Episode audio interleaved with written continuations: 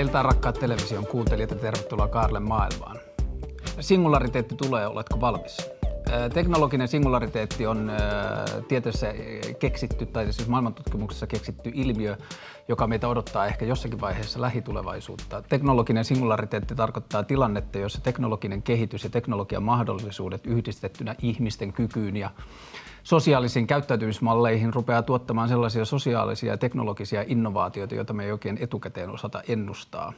Sen mahdollisuudet on rajattomat ja sitä on hankala edes oikeastaan pohtia, koska se sisältää niin paljon kysymyksiä. Esitän yhden käytännön esimerkin. Vuosia sitten jossakin internetin läpilukukierroksella kaksi ehkä kohtasin kuvan kuvan, joka oli Silloin se oli vielä tatuoituna jonkun ihoon, mutta en löytänyt sitä samaa kuvaa, kun se oli niin vanha ja, vanha ja raihnainen. Mutta siis kuvassa esiintyi tämä teema. Kuvassa oli Johnny Cash, jonka alla kirjaimet C-R-E-A-M. Teksti ei tarkoittanut kermaa, vaan teksti oli viittaus Wutan Clan yhtyeen kappaleeseen Cash Rules Everything Around Me. Tämänkaltaiset yhteydet erilaisten tosi kaukana jotenkin toisistaan populaarikulttuurin kartalla olevien artistien yhdistäminen, niin se vaatii se vaatii ehkä emotiota, emotiota tai sitten se vaatii semmoista ihmisen tapaa yhdistää ja luovasti kerätä erilaisia ilmiöitä samaan nippuun. Mitä tuosta kuvasta voi päätellä on se, että mä uskaltaisin tuon kuvan perusteella omistaa tollaisen tatuoinnin omaavalle ihmiselle liput ensi kesän Black Sabbath-keikalle Kaisaniemeen, mutta mä en usko, että Apple Music tai iTunes pystyisi sitä vielä vähän aikaan tekemään. Niin monimutkaista dataa siihen sisältyy. Tämän kaltaisista esimerkkeistä me voidaan ymmärtää varmasti, että kuinka paljon ja moninaisiin asioihin datan ja keinoälyn kasvaminen tulee vaikuttamaan tulevaisuudessa. Ja vähän sen kaltaista asioista me tänään puhutaan. Ensimmäinen vieraani on Demos Helsingin tutkija Maria Ritola, joka vietti viime kesänä Yhdysvalloissa 10 viikkoa yliopistossa, joka on omistettu näiden asioiden miettimiseen, eli Singulariteetti yliopistossa. Tervetuloa Maria. Kiitos. Öö, siellä vietetyn aikasi jälkeen, miltä singulariteetti, millaisena singulariteetti näyttäytyy sinulle? Singulariteetti näyttäytyy mulle varmaan nyt ennen kaikkea tällä hetkellä Ray Kurzweilin puheenvuoroina siitä, mikä on ihmiskunnan tulevaisuus ja miten maailman isoja ongelmia ratkaistaan. Mutta ehkä sitten se tekoälyn käytännöllisemmät sovelluksen tekstin tunnistus ja kuvan tunnistus, ne on ehkä sitten niitä kiinnostavia alueita. Ja tosiaan varmaan on niin, että vielä tänä päivänä tuo tietokone ei osaa kertoa. Se ei ole yhtä fiksu kuin sinä ja se ei osaa kertoa sitä käytännön ää, ratkaisua ja antaa mm. sitä, sitä vinkkiä sille ihmiselle, mitä sä osasit antaa, mutta ehkä tulevaisuudessa muutaman vuoden kuluttua se osaa. Kun se Kurzweilin, tota, siis Ray Kurzweil on tämä tieteilijä ja, ja, ja multimiljardööri ja mitä liian tällainen IT-keksijä, joka on tämän yliopiston yksi perustajista, kun tämän, hänen niin kun tässä tulevaisuusjunassaan ajetaan kohti sitä singulariteettia, niin minkälaisia asioita siellä näkyy? Kun hänen tulevaisuusjunassa ajetaan kohti singulariteettia, mm, sen Singularity Universityn ydinpointti on se, että, että erilaisia uusia teknologioita voidaan hyödyntää maapallon isojen ongelmien ratkaisemiseen. Ja se ajatus siitä, että teknologiat ne kehittyy nopeita vauhtia, niistä tulee entistä saavutettavampia, halvempia, tehokkaampia. Niiden avulla pystytään ratkaisemaan sellaisia ongelmia niin kuin vaikka ilmastonmuutos tai ää, lukutaidon puute tai ää, globaalit isot humanitaariset kriisit kuinka ison roolin Kursvail tai se yliopisto tai sen ympärillä tapahtuva ajattelu laskee ihmiselle siinä? Että ajatellaanko, että se keinoäly tai se jotenkin tieto, mitä saadaan, niin se rupeaa jotenkin itsekseen ratkaisemaan näitä vai onko se joku semmoinen hevonen, jonka ihminen valjastaa vankkurinsa perään? Kyllä se ehdottomasti se ajatus on se, että, että teknologialla pystytään ratkaisemaan ongelmia, niin nyt voidaan soveltaa erilaisten ongelmien ratkaisemiseen, mutta on älyttömän tärkeää, että niitä ongelmia pystytään ymmärtämään – hyvinkin hienojakoisesti, että ymmärretään sitä, että globaalit isot ongelmat, ne ei ratkea yhdellä tai kahdella ratkaisulla, vaan niitä pitää ymmärtää tosi hyvin, että ei käy niin, että sä oot ratkaisemassa yhtä ongelmaa ja ratkaisemalla sen sä synnytätkin jonkun toisen ongelman sitten samaan aikaan toisaalla. Mutta onko tämä hienojakoisuus just jotakin semmoista, joka on sitten niinku inhimillistä tai jotain semmoista, mihin ihminen pystyy paremmin? Varmaan ihminen yhdessä koneen kanssa pystyy niin, kaikista näin. parhaiten. Tota, minkälaista se aika siellä yliopistossa sitten oli? Se oli aika mieletöntä. Kymmenen viikkoa NASAn tutkimuskeskuksessa 80 ihmisen kanssa, jotka tulee sellaisista taustoista, jolloin, jotka osaa robotiikkaa, jotka on elokuvaohjaajia, jotka on dronin rakentajia, insinöörejä, äm, investointipankkiireja, ihan oikeastaan tosi monilta eri alueilta. Niiden kanssa kymmenen viikkoa pohditaan sitä, että miten noita, just näitä teknologioita, miten niitä voidaan soveltaa niin, että – että ratkotaan aidosti isoja ihmiskunnan ongelmia. Oliko se pelkkää teoria vai tehtiinkö siellä käytännön harjoituksia? Siellä tehtiin käytännön harjoituksia. Meillä oli siis siellä joku 150 puheenvuoroa ja, ja päivät oli ympäripyöreitä, 15 tuntisia. Ja, ja keskustelujen lisäksi me perustettiin yrityksiä siellä, eli siellä äh, kaikki ihmiset perusti yrityksiä. Tuli yhteensä 25 firmaa perustettiin sen kymmenen viikon aikana. Syntyykö siellä verkostoja? Oletko paljon tekemissä niiden ihmisten kanssa, ketä siellä... Kyllä siellä syntyi verkostoja ja monet niistä firmoistakin menee nyt eteenpäin. Wow. Yksi niistä itse asiassa oli tosi kiinnostava sellainen firma kuin iPol, joka käyttää siis tietokonenäköä siihen, rakentanut, rakentanut tietokoneen näyn avulla sovelluksen, jolla sä voit tältä istumalta heikkonäköisenä tai sokeana osoittaa oikeastaan mitä tahansa mitä tahansa asiaa, objektia edessä ja se kertoo sulle, mikä se objekti siinä edessä on. Toimiiko se vähän niin kuin Google Imagen, että se kertoo tietona, mikä se esine Joo, se Joo. kertoo. Jos mä osoittaisin tässä nyt niin kuin sua sillä puhelimella, niin se olisi kertoa, että mun edessä on mies, jolla on hiukset ponnarilla ja sillä on tuollainen sininen takki päällä. Mutta ei luulisi naiseksi sen ponnarin. Se saattaisi olla naiseksi. tota, silloin, toi parta. Niin, aivan totta. Silloin kun mä sain tämän ohjelman tai pääsin tekemään tätä, niin mä ajattelin, että mulla ei ole mitään unelmia eikä haaveita, mutta nyt musta tuntuu, että mulla on yksi enemmän. Olisi tosi siisti päästä sinne. Se kuulostaa just sellaiselta paikalta. Tota, Demos Helsinki, jossa sä oot töissä, on aikoinaan ymmärrykseni mukaan perustettu miettimään vähän samankaltaisesti yhteiskunnan ja ihmiskunnan tulevaisuuden isoja ongelmia, joista varsinkin silloin, kun mä seurasin enemmän kaikkea sitä, mitä Demos tekee, niin ilmastonmuutos oli hyvin kiinteä osa Kyllä. sitä. Ja nyt musta tuntuu, että viime vuosina, viime aikoina nyt on varmasti yhteiskunnallisen keskustelun on jotenkin vallannut haltuunsa ihan muut asiat, mutta myös viime vuosina musta tuntuu, että ilmastonmuutoskeskustelu on vähentynyt tosi paljon. Onko se oikea huomio? Mm, joo, no siinä ilmastonmuutoskeskustelussa on oikeastaan kolme keskeistä tasoa, josta ensimmäinen on se, että miten fossiiliset polttoaineet saadaan pois maailmankartalta, miten, miten me pystytään korvaamaan täysin uusiutuvilla mm. energiavaroilla. Tämä on nyt sitä asiaa, mistä Pariisissa tullaan juttelemaan tänä jo, nyt tulevana joulukuuna ää, Pariisin ilmastokokouksessa. Nyt se toinen taso on kaupungit, miten me saadaan niistä energiafiksoja, miten me tehdään niistä autottomia. Ja se kolmas taso on se, että millaisia valintoja me tehdään omassa elämässämme. Ja se, se taso, se päästötaso ja, ja, ja se keskustelu niistä fossiilisista polttoaineista, niin sitähän on kyllä käyty ihan paljon keskustelua ää, tänäkin vuonna ja varmasti tullaan käymään enenevässä määrin nyt kohti loppuvuotta. Mutta mut se syy, miksi näistä muista asioista ei niin hirveästi kerrota ja keskustella Suomessa, johtuu siitä, että meiltä puuttuu edelläkävijyyttä niistä asioista. Ää, ei ketään kiinnosta kirjoittaa siitä, että miten me saavutetaan erilaisia vaatimuksia ja mm. miten, me, miten me saavutetaan erilaisia sellaisia tavoitteita, jotka me ollaan asetettu vaan se kiinnostava asia on siinä se, tämän aihepiirin ympärillä on se, että millaisia uusia ratkaisuja ilmastonmuutoksen ympärille ollaan kehittämässä. Siis Köpiksen kaupunkihan on ilmoittanut, että, että ne haluaa olla hiilineutraaleja kymmenessä vuodessa. Vastaavalle, vasta, täysin mahdollista. Vastaavalle tasolle Helsinki on ilmoittanut menevänsä 35 vuoden päästä. Ja tämä tietysti antaa ihan tosi selkeitä signaaleja esimerkiksi yrityksille siitä, että ollaan ja halutaan saavuttaa päästö, tehdä päästöttömiä ratkaisuja. Ja kuinka paljon niiltä vaaditaan? Niin, ja ky- mitä niitä vaaditaan. Ja kyllähän sitten kun asetetaan tavoitteita, niin kyllähän sinne sit myöskin osataan mennä monilla eri tavoilla. Ja tämmöistä vastaavaa edelläkävijyyttä tar- tarvitaan Suomeen ja kyllä sitä keskusteluakin sit sen ympärillä, sen aihepiirin ympärillä aletaan käydä sen, sen myötä. Mulla itsellä on semmoinen fiilis yksilönä, että mä koen tällä hetkellä paljon vähemmän syyllisyyttä omasta hiilijalanjäljestäni kuin vaikka viisi vuotta sitten. Et jotenkin tuntuu, että se yhteiskunnallinen keskustelu, musta tuntuu, että se on myös aika paljon vähentynyt, mutta tuntuu, että siitä on niin syyllistävyyttä kadonnut aika paljon. Joo. No se varmaan, mä, mä ajattelen sillä tavalla kanssa, että ei itse asiassa ei ihmisiä pitäisi syyllistää näistä asioista. Siis kestävistä ratkaisuistahan pitäisi tehdä ihmisille niin kuin, niin kuin default vaihtoehtoja. Mm. Siis asioita, joita sun ei tarvi ajatella sun elämässä. Teet, sä teet automaattisesti sen kestävän ratkaisun. Päätitpä sä, siis päätitpä sä siitä, että, olit, että millä sä meet, ää, sanotaan täältä sun mökille, tai että mitä ruokaa sä ostat ruokakaupasta, tai, tai että miten sä lämmität sun kodin, miten, miten sä käytät sähköä sun kotona. Näiden kaikkien kysymysten, sä oot tällaisten kysymysten äärellä periaatteessa joka päivä.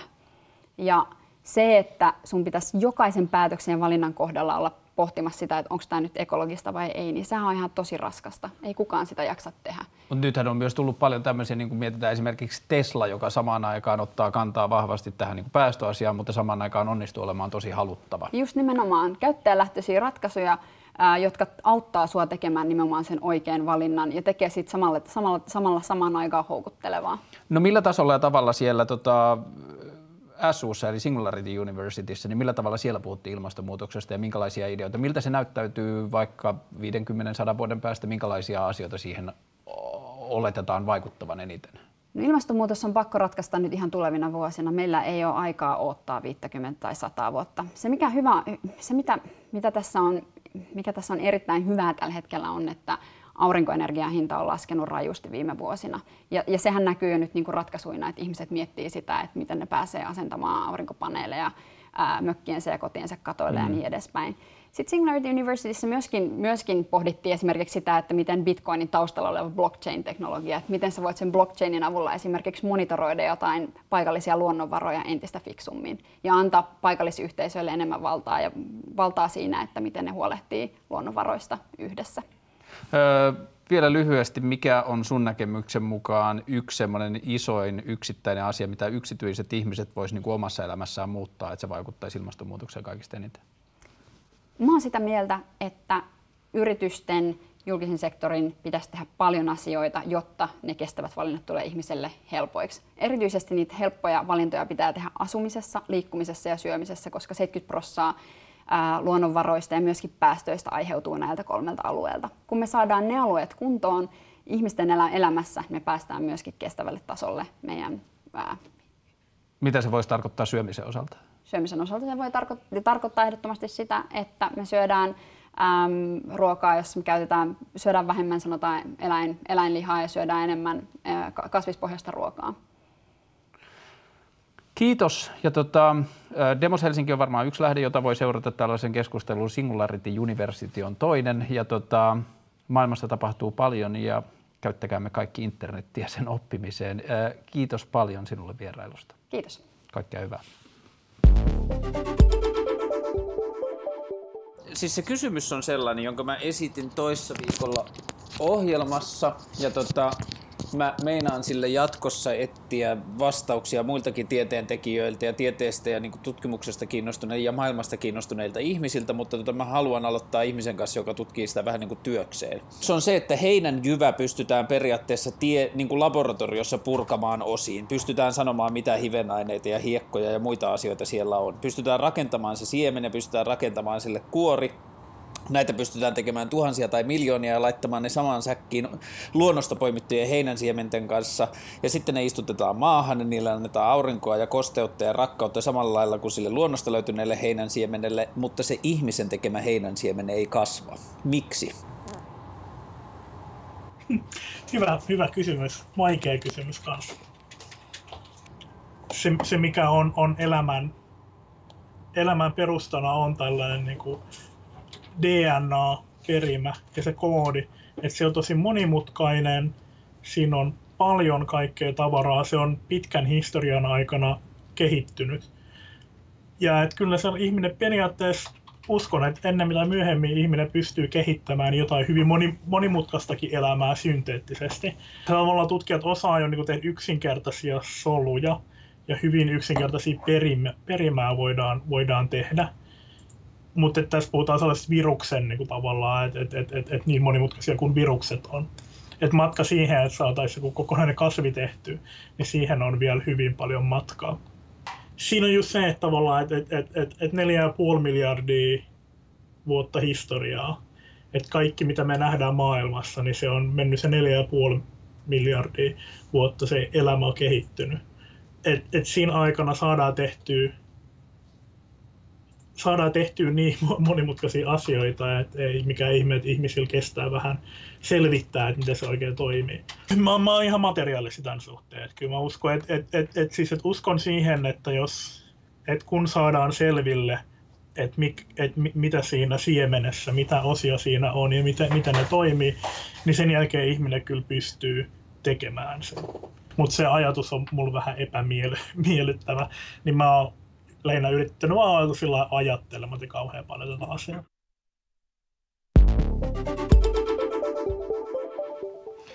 Tästä äskeisestä haastattelusta siis löytyy pidempi versio Kaarle Maailma Facebook-ryhmässä, jossa puhutaan muun muassa tosi paljon, tai niin kuin tosi kiinnostavia asioita siitä, että miten tämä kaikki liittyy ihmiseen ja ihmisen jopa sieluun ja sellaisia asioita. Siinä on tosi tosi kiinnostavia pointteja.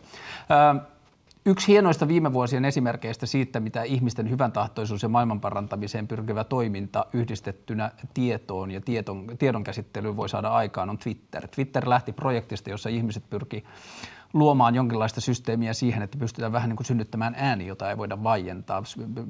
Synnytetään järjestelmä, jossa ihmiset voi keskustella heille tärkeistä asioista ja se on sillä tavalla niin kuin lainausmerkeissä kansan käytössä, että sitä ei voida jostain ulkopuolelta ottaa pistoketta seinästä. Ja kiitos Twitterin esimerkiksi Turkki tällä hetkellä joutuu vähän niin kuin kynsin hampain pitää edes jonkinlaista demokratiasta kiinni, koska nähtiin, mitä esimerkiksi arabikevässä kävi, kun ruvetaan kohtelemaan kansalaisia epähyväksyttävällä tavalla, niin se tieto leviää nykyään ihan eri tavalla. Vähän samankaltaisesta liikehdinnästä on kyse ilmiössä, joka tuli eilen uutisiin.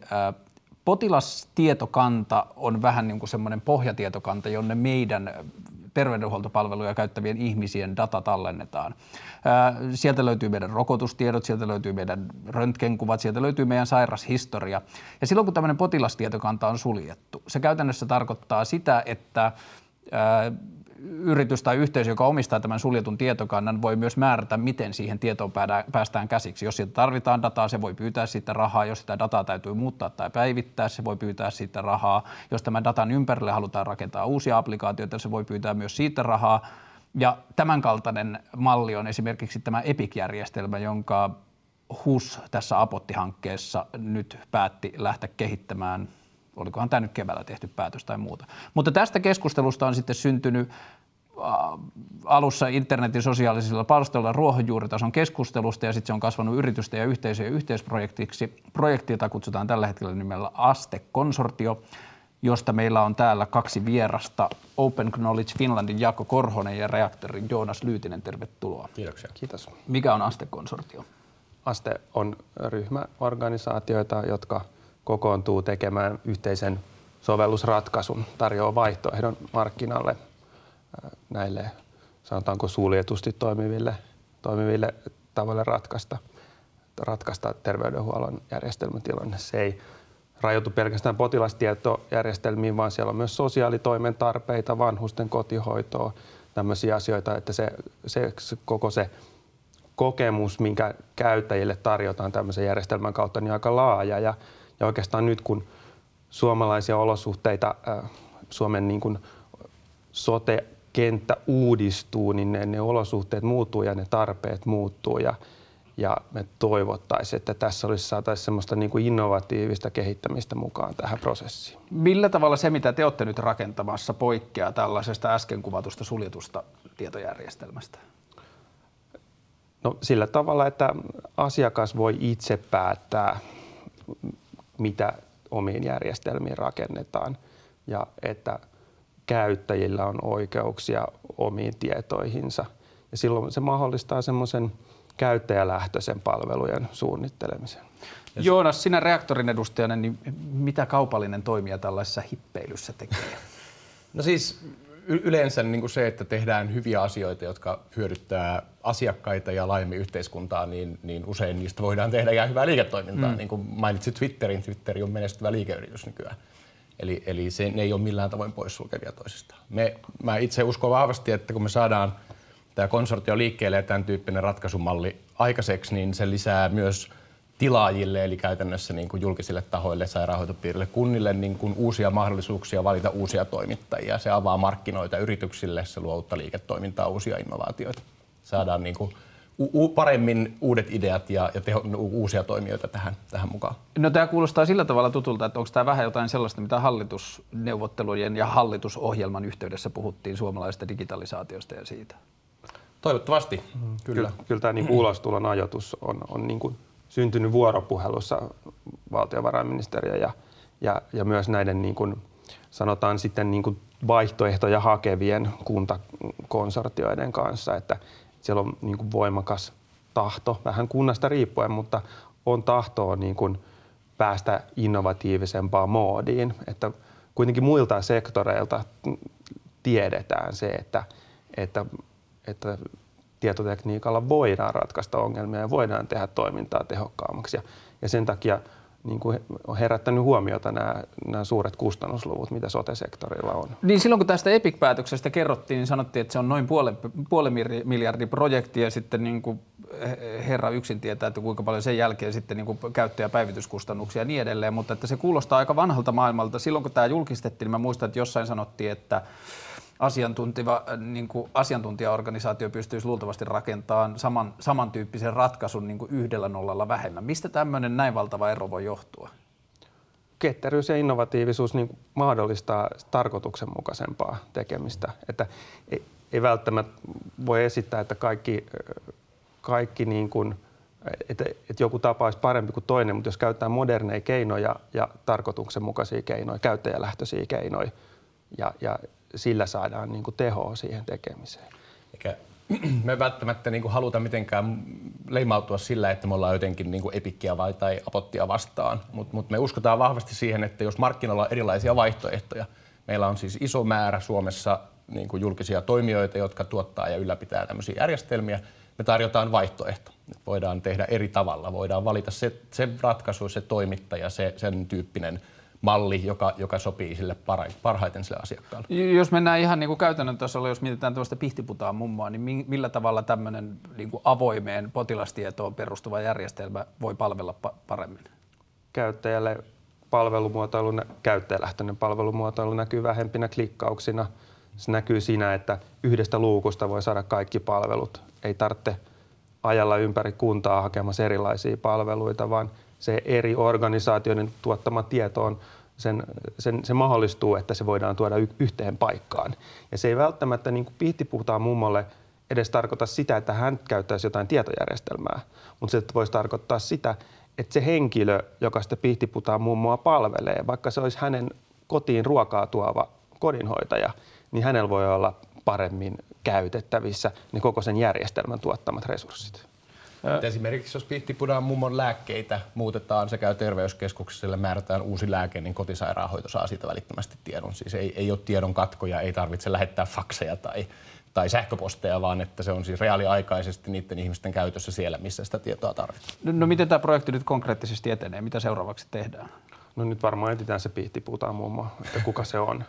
Että on tiedossa, että sote-alalla on huomattava määrä – akuutimpia ongelmia ja sitten on tätä niin kuin perustekemistä, jota ehkä haluttaisiin uusia tarkoituksenmukaisemmaksi. Ja nyt tavallaan etitään sit sitä, että mitkä on niitä mielenkiintoisia paikkoja lähteä kokeilemaan. Että tämä on sitten myös sitä kokeilukulttuuria, että haetaan, että missä on terveyskeskusjono tai, tai missä on paperilla toimiva prosessi tai jos jossain lähetellään niitä fakseja, niin sitten etsitään semmoinen paikka ja etsitään tapa mitata, niin että me voidaan oikeasti reilusti myös sanoa, että ennen oli näin, se oli, se, siitä oli tämmöiset haitat, nyt meillä on näin, nyt meillä on tämmöiset hyödyt. Ja ehkä sieltä tuli joku myös muutos siihen koko meidän toimintamalliin, että organisaatioiden pitää myös sit niinku saada aikaa tavallaan kehittää omaa toimintaansa. Ja me uskotaan vahvasti siihen, että, että siis tietojärjestelmiä ja toimivia tietojärjestelmiä ei voida kehittää laboratorioissa ja tutkijankammioissa, niin kuin, vaan että sun pitää jalkautua, me, mennä sinne, tarkkailla, nähdä mitä todella tapahtuu, minkälaiset ne prosessit on, mitä ihmiset tekevät työkseen ja sen jälkeen onnistua rakentamaan sellainen työkalu, joka tukee niitä ihmisiä siinä tekemisessä, niin että se, se tekeminen helpottuu ja tuottavuus kasvaa. Eli toisin sanoen, että tällä hetkellä haette nyt sitten niin kokeiluhaluisia sairaanhoitopiirejä tai muita terveydenhuollon alalla toimivia ehkä organisaatioita, jotka haluaisi lähteä tällaiseen toimintaan mukaan ja lähteä tutkimaan, mitä ne hyödyt voisi olla?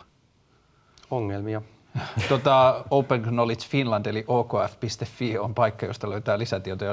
Te teette siis, äh, onko mä ymmärtänyt oikein, OKF on vähän niin kuin Wikipedian kaltaista ajattelua siitä, että, niin kuin, että miten dataan suhtaudutaan ja millä tavalla avoimen datan ilosanomaa niin kuin levitetään? Wikipedia on avointa dataa ja, ja avointa dataa on moni muukin asia.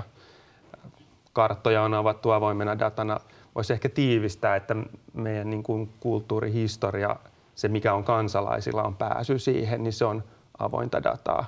Ja me haluttaisiin, että se olisi sellainen rikas maailma, mikä toimisi alustana sekä niin kuin kulttuuriselle kasvulle, mutta myös sitten niin kuin osaamisen ja teknologioiden kasvulle. Millä tavalla singulariteetti näyttäytyy teille? No, meille kuka tahansa subjekti, joka käyttää avointa dataa, on, on tervetullut käyttämään sitä, että se datan päälle usein rakennetaan joku algoritmi ja se jotenkin jalostetaan. Ja sitten me tietysti toivotaan, että ehkä sen algoritmin käytön myötä myös sinne dataan tulee jotain lisäystä, siihen palautuu jotain parempaa.